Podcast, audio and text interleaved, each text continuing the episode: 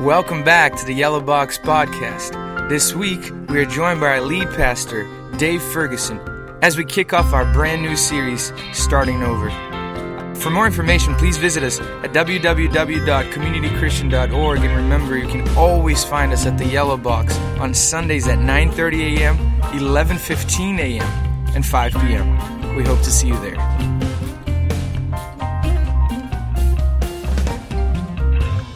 All right, good morning, community. How we doing? Good, yeah? I'll tell you what, um, I just want to say thank you very much, Janelle and the whole Compassion team. Thank you very much.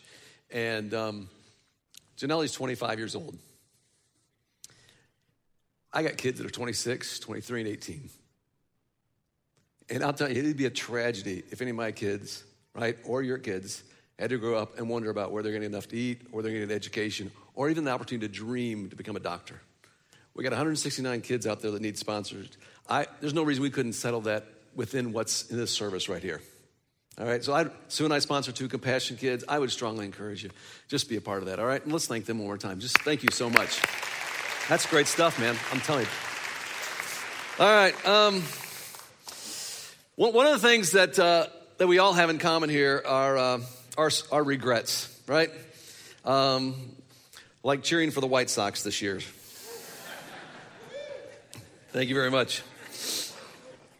Uh, we all got regrets. Some are big, some are small, some are in the distant past, right? Some of them are very, very current.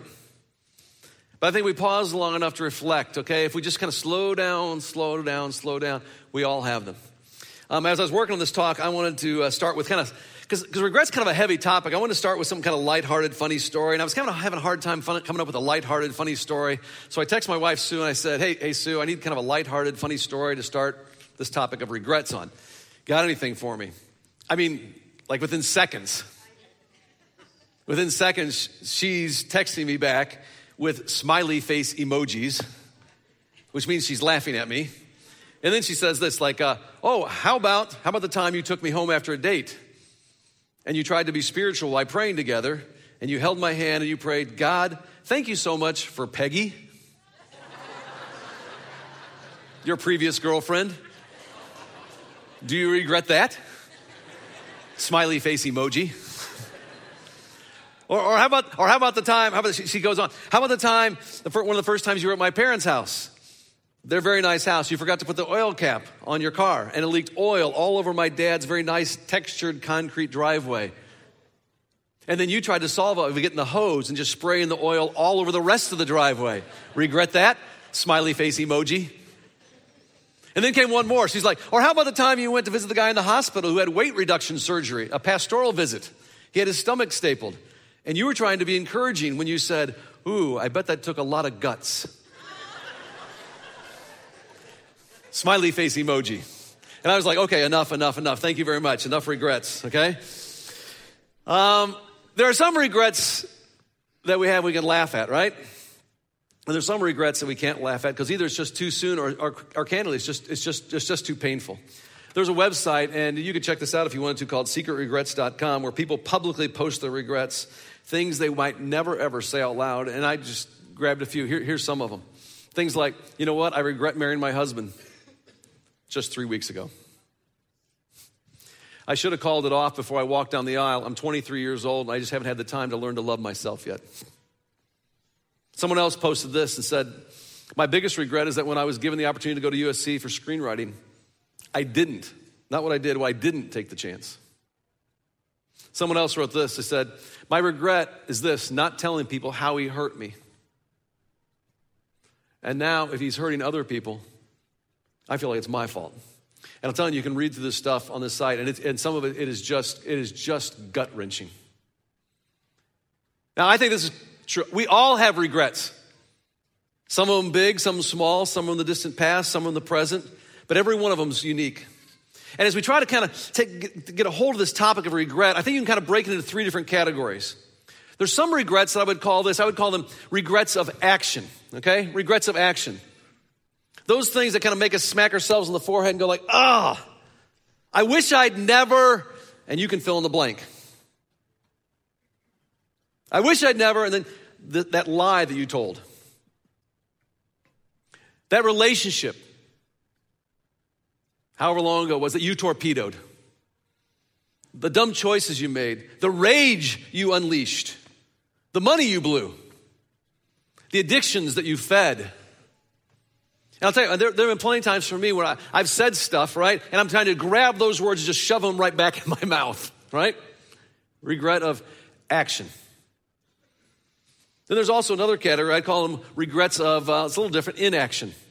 In, in the Book of Common Prayer, there's this prayer that, that goes like this. Check this out. It says this Most merciful God, we confess that we have sinned against thee in thought, word, and deed. And check this out by what we have done and also by what we've left undone. There's what we've done, which are regrets of action. Oh, I wish I hadn't done that. And also what we left undone. Oh, things I wish I would have done that I never did. And maybe what comes to mind is opportunities we missed. So much time wasted. Risks. The older you get, risks. Risk I didn't take. Or, or love left unexpressed. Or words that weren't spoken. Or even forgiveness. Maybe that we withheld. As I did a little homework on this, it's fascinating. Researchers actually tell us in the short term, in the short term, we tend to regret something that we did, action regrets. But in the long term, the older we get, we, turn to, we tend to regret more the inaction, something that we didn't do, we wish we would have done. And it's this that gave us the famous poem. You'll probably help me out with the end. It says this For all sad words of tongue or pen, the saddest are these what? It might have been, right? It might have been. That's a regret of inaction. Now, typically we kind of think of regrets in those two categories, but I think we'd have to add a third category to this. Because there's sometimes the regrets that come from hurtful things that were done to us. And I, I, we're going to call these regrets of reaction. Things that were done to us or things that happened to us, like that accident that I was in. Or for unexplainable reasons, the, the illness I got. Or a little differently, the abuse that I took or how neglected I was, the rejection I felt, or maybe the betrayal I experienced. And here's the thing hear me on this. When bad things happen to us that never should have happened, God never intended to happen, quite naturally, what we feel, we and it's, it's a weird feeling, but we regret them. And sometimes it's these regrets of reaction, these are the ones that hurt the most. I want to introduce you to, uh, to Jackie Ariano. Some of you know Jackie. She's from here at Community, but uh, she knows regret. Hi, my name is Jacqueline, and this is my starting over story. My mother migrated from Guatemala uh, to the United States, and I was born in Boston. Uh, when I was two, we moved to Chicago after my parents had separated. My mom was pretty much the entryway to all our family from Guatemala to migrate to, to the United States. So we never had a home where it was just a mom and dad and the kids. It was cousins, aunts, uncles, um, and so on, and neighbors from back home. Because of that, there was uh, access uh, to a lot of abuse uh, for a child, and and physically or emotionally and sexually. I kind of found myself in in a sexual abuse situation from about four to about 12. At the age of 12, I told my mom, you know, what had happened. I don't believe that she didn't believe me. I don't I believe that she didn't want to believe me. And so not growing up with my father, I think that's what what made me gravitate to certain people that were not good for me and that just set me up to have a failed relationship after a failed relationship after another failed relationship because I was always searching for that fatherly love. For me, it wasn't like why why did you leave my mother? It was why didn't you protect me? You know, when I was a child. The reason that all kind of came to light is because I had started a relationship with a man, and that's where it all came back. And I had to tell this man, and I was 12, that that he wasn't the first one to touch me in in the way that that was happening. And so this man um, was eight years older than me. Um,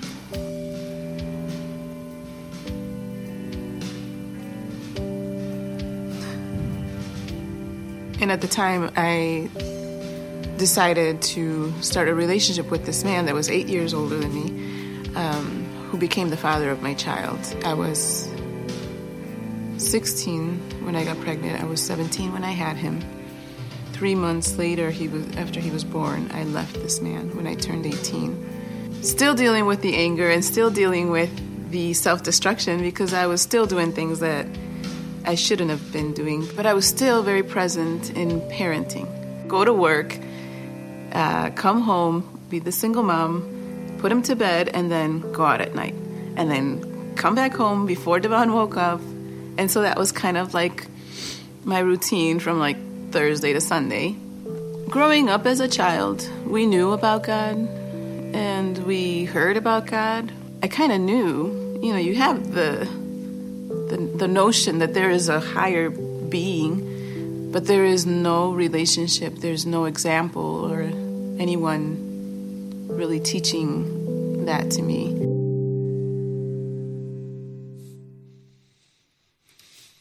I don't know if you heard this in, Jackie's story now, but regret, here's what regret does it creates a dynamic inside of us that's uh, what we call the sorry cycle.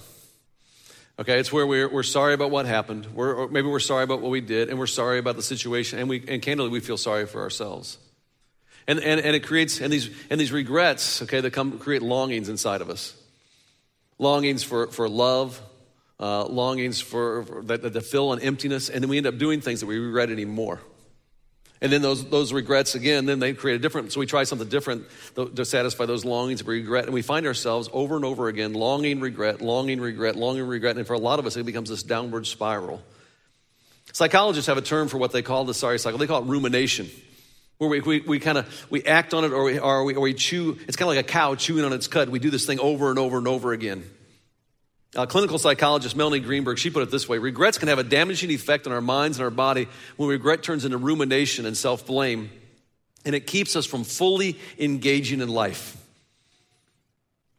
All right, here, here's what I want to ask you, okay? Here's the question for you. And, and, and if you're going to get the most out of our time together, here's the question What regrets did you bring with you today?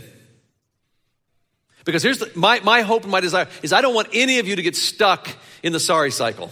I don't want any of you to stay in the sorry cycle. And, and that's why I'm so excited about this series we're going to do for the next for this week and the next four weeks. It's a series for people like Jackie. It's a series for people like me. Okay, and I think it's a series for people just like you, because I think every all of us have regrets.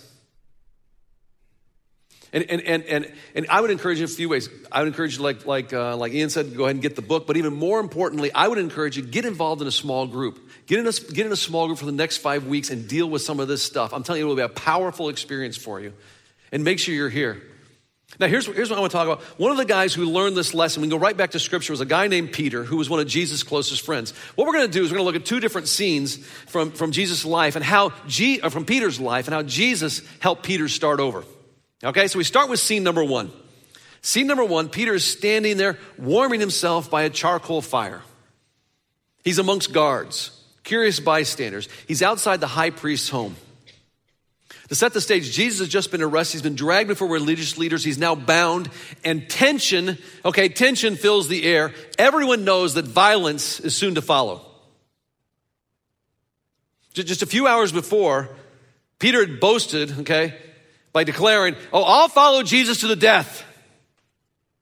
But now around that fire, the smoke fills his nostrils. He's nervous. He tries to blend in, and he anxiously watches to see what's going to happen next. Suddenly somebody spots him and says, Hey, aren't you one of his followers? You're one of them. Hey, you, I know you. You are one of them. His response immediately is simply this I, I don't know what you're talking about. I'm not one of Jesus' followers. I have no idea what you're talking about.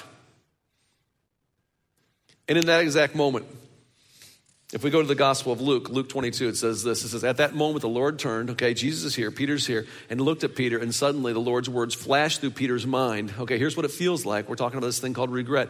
Before the rooster crows tomorrow morning, you'll obey, you will deny three times that you even knew me. He remembers this. And it says, Peter left the courtyard weeping bitterly. Right there around that charcoal fire, instantly, Peter feels the flames of bitter regret. In that moment, okay, he, he can't believe what he's done. Jesus, Jesus is one of his best friends, and one of his best friends, he abandoned, he abandoned him in his most desperate hour. And what happens next? If we follow the storyline, what happens next is Jesus gets condemned, Jesus gets beaten, Jesus crucified, and Jesus dies. Now, now think about him being your best friend. Can you imagine the regret that, that Peter's soul, okay, feels as, as he sees his closest friend laid to rest?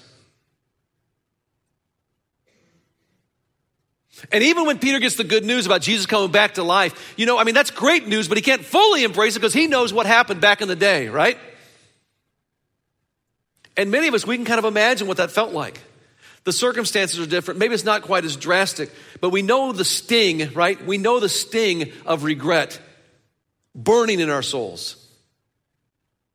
Now, here's what's so fascinating Peter could have got stuck in that moment in time, like many of us have. But Jesus wouldn't let him. So now we go to scene number two. In scene number two in Jesus' story, we find Peter on a lake. He's out fishing with some of the other guys. When one of the guys spots, spots, spots a figure on the shore and says, It's Jesus.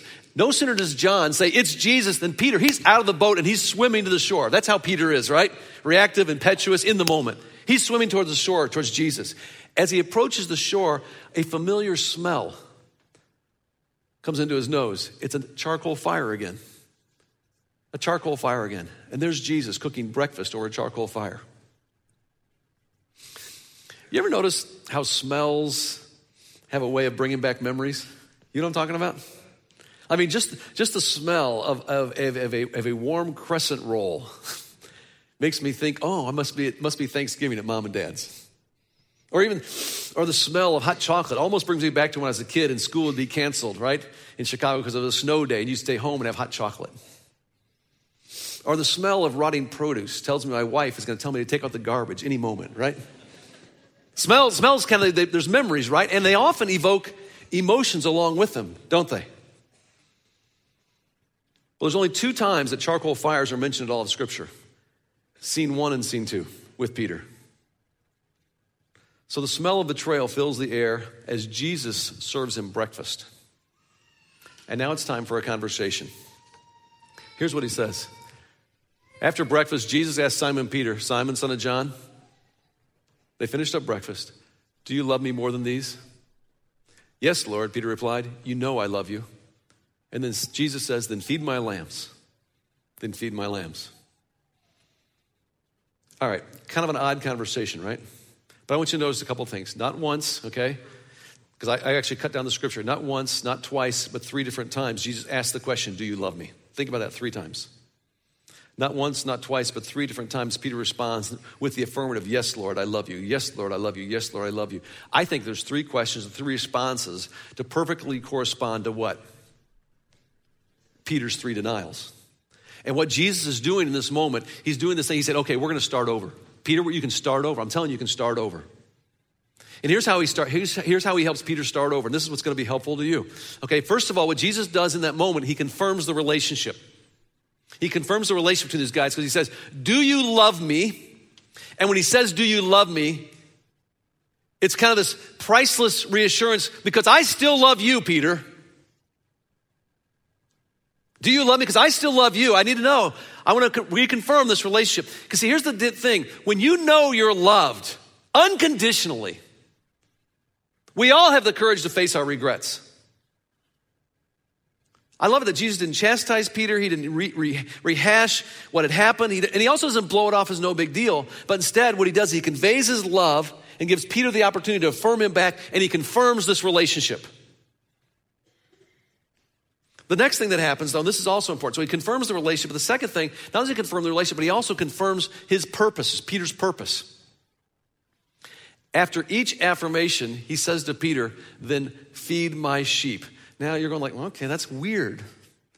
But remember this, Jesus called himself the good shepherd, right? He called himself the good shepherd. And so what he actually was doing here, he was commissioning Peter, I want you to join me in my mission. And by doing that, he's saying to Peter, Peter, listen, you still have a purpose to fulfill. You are not disqualified. I am not done with you. I need you. I want you to lead and care for my followers. And I'm telling you, this second scene here between Jesus and Peter is one of the most spectacular interchanges in all the Bible. Because Jesus refuses to let Peter get stuck in the sorry cycle. He confirms the relationship and he also confirms Peter's purpose and calling. And here's what I want you to understand today. Okay, please get this. What Peter, okay, what Jesus rather, what Jesus did for Peter, he wants to do for you.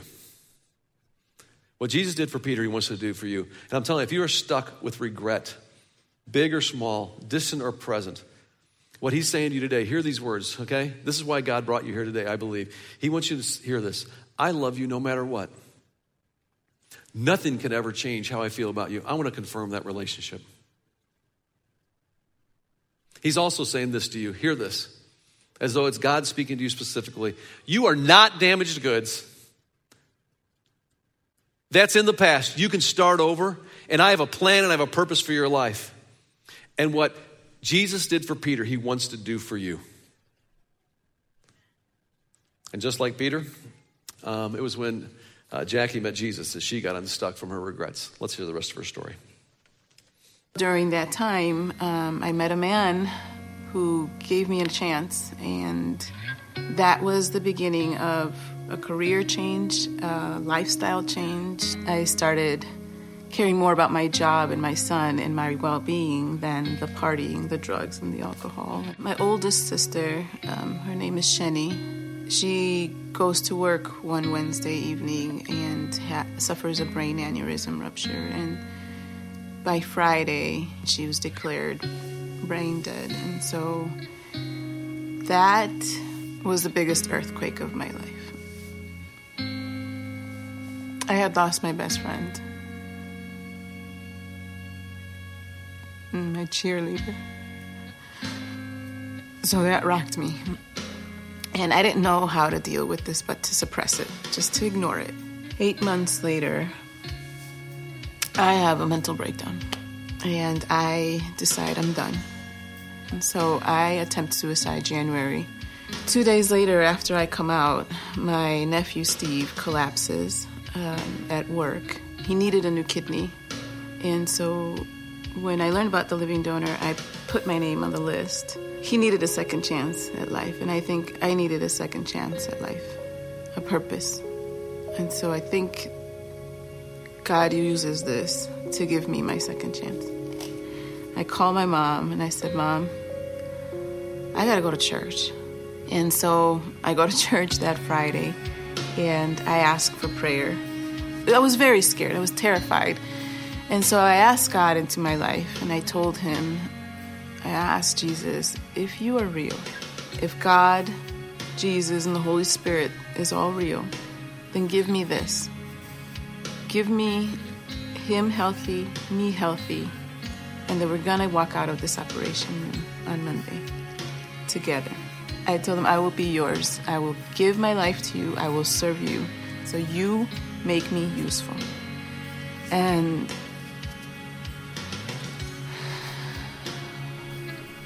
and we walked out on Monday. After the surgery and and seeing that he did come through for me, I said, okay, well, this is serious. so I started learning and I just dug myself into scripture. That started a journey of healing for me. Every day is an opportunity for me to start over. Um, every day I still mess up. Every day I can probably still go back to think about those things. It's not over. Mm. But but I have a choice to start over every day. Every morning.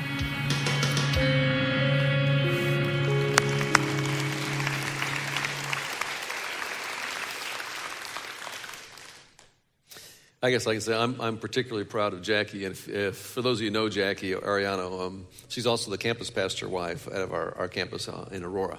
And uh, a girl, young lady that's making a huge difference in a lot of people's lives. And here's, here's what happens, okay?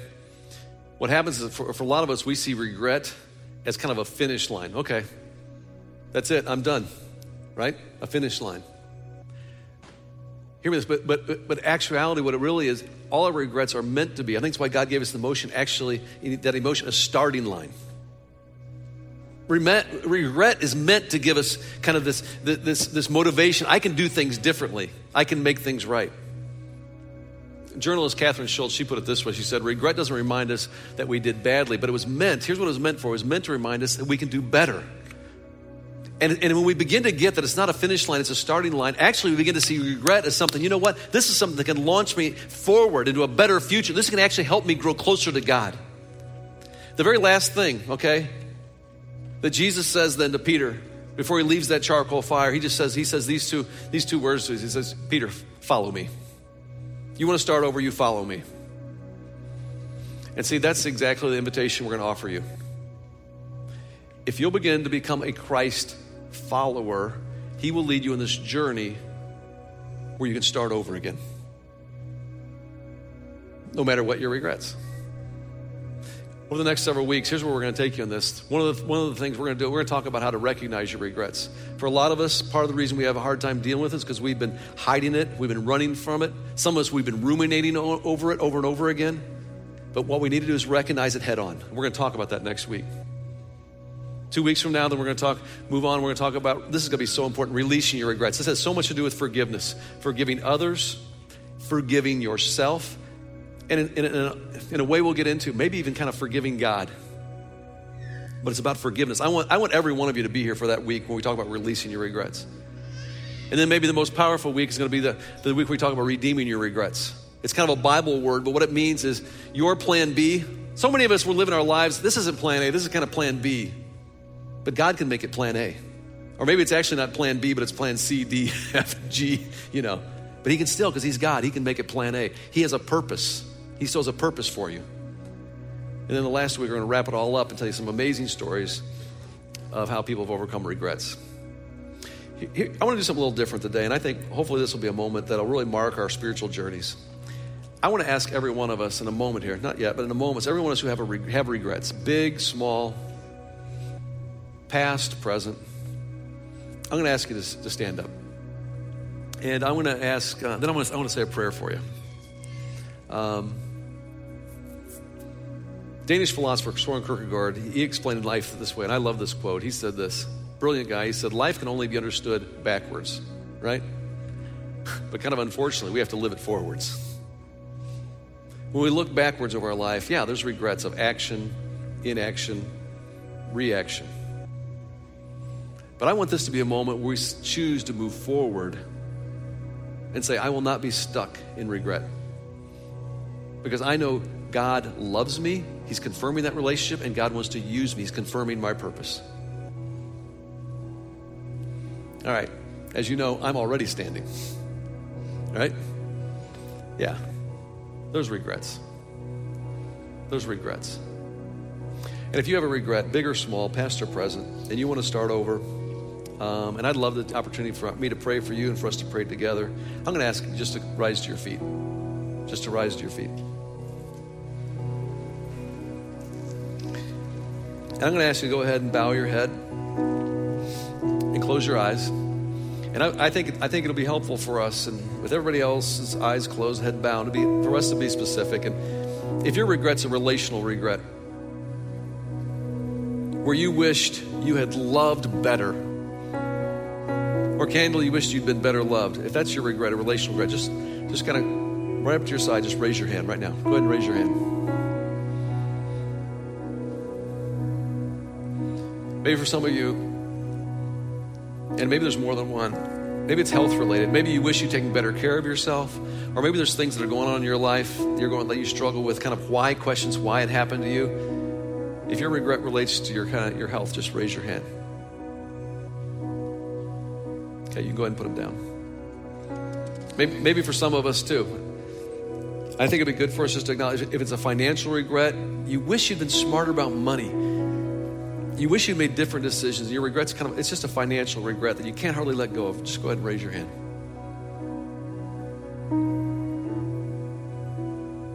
Or maybe your regret relates to purpose in life. You wish you'd taken a different path or given your life to a bigger cause. But your, your, relate, your, your regret relates to purpose. If that's the case, just go ahead and just raise your hand. Go ahead and put your hand down. Maybe, let me give you a couple more. Maybe for some of you, it's a spiritual regret. You've taken steps that have led you away from God, or maybe you just wish you would have given God a bigger place in your life.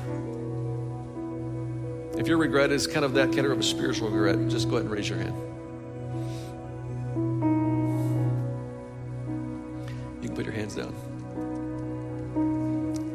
Let me just say this too. Maybe whether your your regret fits into one of those categories, or maybe some other. If you would like to start a journey of starting over, going, yeah, I need to start over and I want to start over today, just go ahead and raise your hand. All right, I want to pray a prayer and ask God to speak to you the same way that He spoke to Peter over that charcoal fire. Lord Jesus, right now we come to you this morning and we walked into this building carrying our past regrets. And Lord, I would pray that you would start a work in each of us today. That may today be a, the starting line for a brand new story. Lord, Lord a, a story that goes beyond our regrets. And God, I pray for every person here today who wants to start over. I pray that we would hear your still small voice inside us saying, I love you regardless.